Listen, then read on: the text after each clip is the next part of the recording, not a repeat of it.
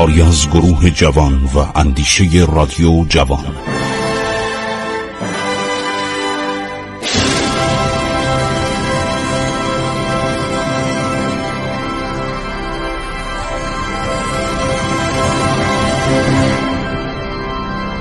بسم الله الرحمن الرحیم.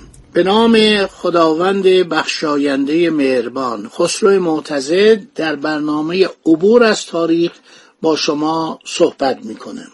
شنوندگان عزیز رادیو جوان ما درباره مقدمات جدایی افغانستان از ایران صحبت می‌کردیم.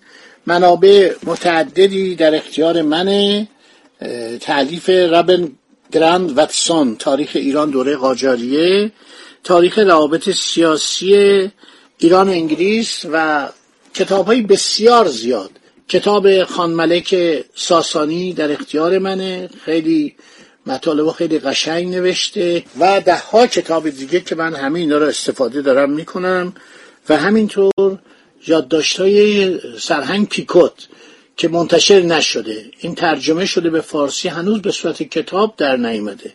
و اینم واقعا فوق است کتابش. کلل پیکوت افسر وابسته نظامی سفارت انگلیس بود.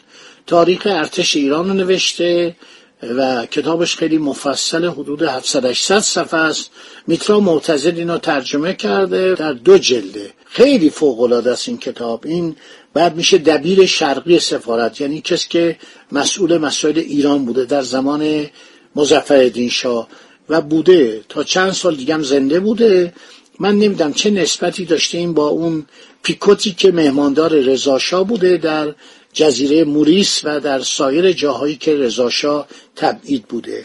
پیکوت خانوادش خیلی با ایرانیا به اصطلاح محشور بودند در سفارت انگلیس و در ارتش انگلیس در ایران وابسته نظامی بعدم دبیر شرقی سفارت. خیلی خوب ما داشتیم صحبت می‌کردیم که شاهزاده کامران میرزا شیردلخان پردلخان کهندلخان و عرض شود که ناچار میشه تحویل بده. به پردلخان. به پردلخان تحویل میده و در این حال برادران دیگر فتیخان که هر یک در صوبه ای صوبه باید هنگ باشه یا گروهان گردان نمی‌دونم. این صوبه دار من شنیدم. درجه نظامیه صوبهدار و حاکم با اقتدار بودن از واقع آگاه گشته بنای تقیان را گذاشتند محمد عظیم خان که صوبهدار کشمیر بود دوست محمد خان و یار محمد خان برادران خود را به پیشاور فرستاد. شاهزاده ایوب را به تخت نشاندند با شاه محمود جنگ کرده او را منحزم کردند. شاهزاده ایوب مناطق پیشاور را تا حدود جلال آباد به تصرف درآورد و دیگر باره محمد عظیم خان برادر دیگر خود عبدالجبار خان را با استعداد شایان به همراهی دوست محمد خان به تسخیر کابل روانه کرد. محمد زمان خان برادرش را به هندوستان فرستاده. شجاع الملک پسر تیمورشاه را که به دولت انگلیس پناهنده شده بود طلبیده بیاوردند که به تسخیر کابل و سیستان عزیمت کنند. اینک کار افغانستان. پریشان شده و جز هرات و قندهار حساری در دست محمود شاه و کامران میرزا نمانده بود. تاریخ منتظم ناصری جزر وقایع سای 1234 هنوز فتلی شاست ولی من ریشه ها رو شکافتم در این زمان. در سال 1235 نماینده شاه محمود و کامران به دربار فتلی شاه آمده از تطاول برادران فتیخان شکایت و تزلم کردند. حکم همایون به نواب شجاع السلطنه والی خراسان در امداد شاه محمود و کامران میرزا شرف صدور یافت. با اینکه دربار شاهنشاه ایران این اندازها درباره شاه محمود مساعدت می‌کرد او باز از دسایس خود دست بر نمی داشت.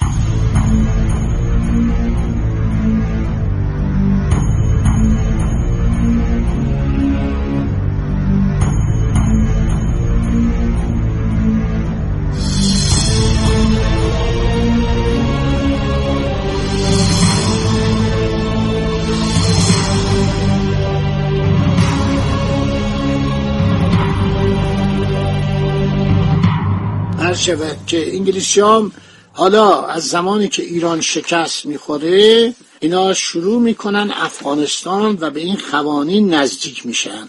خیلی هم کلک می‌زنن. ببینید چی کار می‌کنن؟ هر شود که حالا اینا می‌خوان چیکار کنن؟ اینا می‌خوان افغانستان رو بتراشن در مقابل دولت روسیه و دولت ایران. یعنی اینا به این نتیجه رسیدن که ایران چون شکست خورده بهترین کار اینه که ما بیایم چیکار کنیم؟ افغانها رو که سابقه هم داشتن و می‌خواستن قنده ها رو حرات رو جدا کنن اینا رو ما تشویقشون کنیم.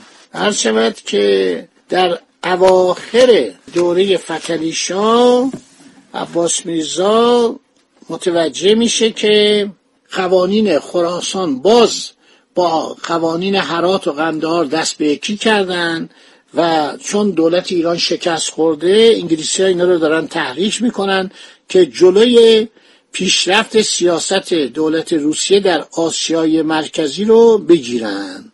عباس میرزا آزم سرکوبی عمرای خراسان میشه. مریضم بود بیچاره دیگه. بیماری سرطان کبد داشت بیماری سل داشت بیماری نقرس داشت بدنش ورم می‌کرد. عرض شود که در 25 اوت 1832 روزنامه گازت بمبئی چاپ بمبئی انگلیسی ها در هندوستان روزنامه چاپ می‌کردن اولین روزنامه به زبان فارسی هم در هندوستان چاپ شد در زمان فتلی شاه. یه ستون فارسی داشت چون زبان فارسی موقع زبان قاره‌ای بود بیشتر هندیا به زبان فارسی تسلط داشتن. خب روزنامه بمبئی گازت یا گازت بمبئی نوشته عباس میرزا حکم کرده سی هزار قشون ایران به طرف هرات و افغانستان حرکت کنند. این مقدمه حمله به هندوستان می باشد که به کمک دولت روس به عمل خواهد آمد. اتفاقات آینده همیشه سایه خودشان را قبلا ظاهر می سازند فتلی شاه اینو تکذیب می‌کنه. دکتر ولف که هر شود در آسیای مرکزی سیاحت کرده در بخارام گرفتار شده ولی به حکم محمد شاه آزاد شده. نوشته خیلی قریب است که این اخبار با یک سرعت فوقالعاده در این ممالک منتشر می شود و همه کس باور می کنند نه تنها در صفحات خراسان بلکه در تمام ترکستان و کابل این اخبار شایع است که عباس میرزا نایب السلطنه و ولیت ایران یک شاهزاده خانم روسی را به زنی گرفته. این شایع پراکنی که همیشه بوده و قرار است با کمک پنجاه هزار قشون روس به طرف خراسان و خیوه حرکت کرده و این قشون روس به عباس میرزا کمک خواهد کرد که تمام خراسان را متصرف شود. این خبر تا این اندازه صحیح است که امپراتور روس به فتلیشا پادشاه ایران نوشته است دولت روس حاضر می باشد پنج هزار نفر قشون روسی برای مساعدت شاه بفرستد تا خراسان و ترکستان را متصرف شوند. این کلمه خراسان که میگن خراسان بزرگا یعنی خراسانی بود که مرو و حرات هم جزوش بودن. اینا همه جزو به صلاح مرز ایران بوده که اینا رو جدا کردن.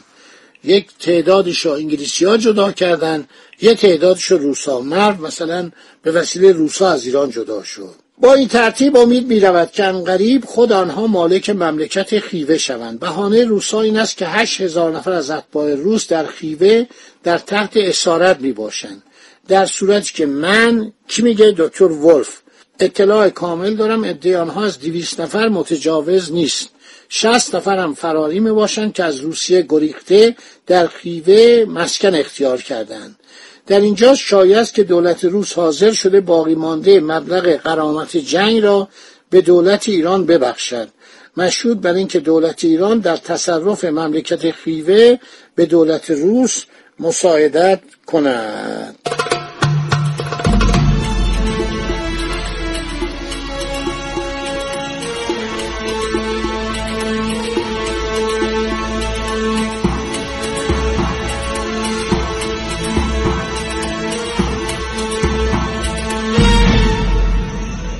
این کتابی است به نام تاریخ جنگ های افغانستان تعریف جان ویلیام کی جلد اول صفحه 159 که من اینو از تاریخ روابط ایران و انگلیس تعلیف محمود محمود صفحه 325 دارم براتون می‌خونم. جان ویلیام کی در این باره می‌گوید روسها در عباس میرزا نفوذ پیدا کردند. او را برای تصرف خراسان افغانستان و خیوه تشویق می‌کنند.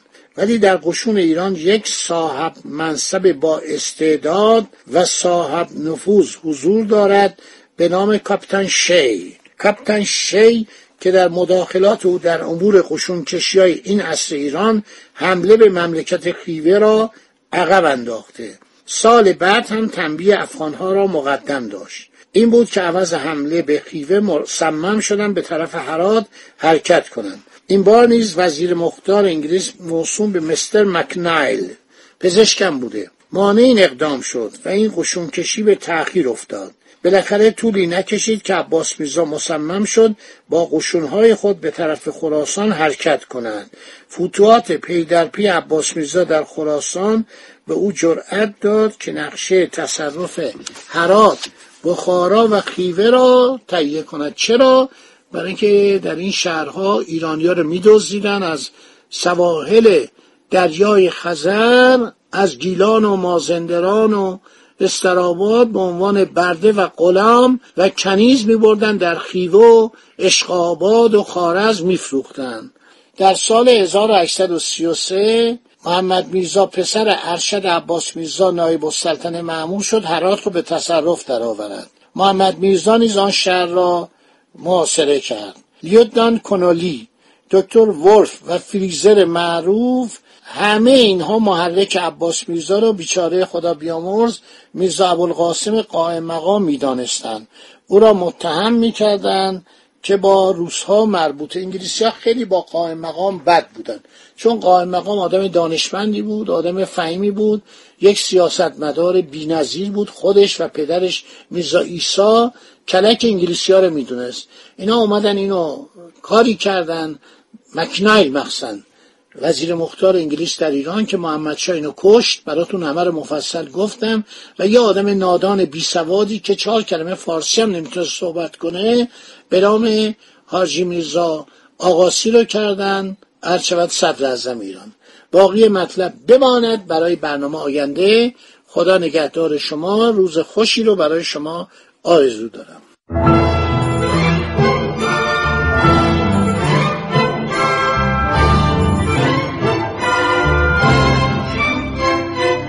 عبور از تاریخ.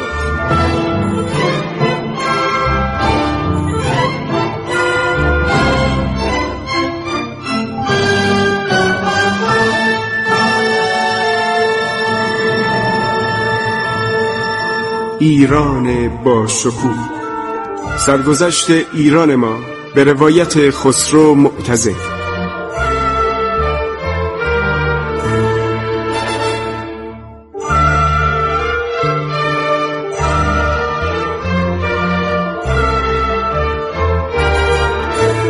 عبور از تاریخ با رادیو جوان.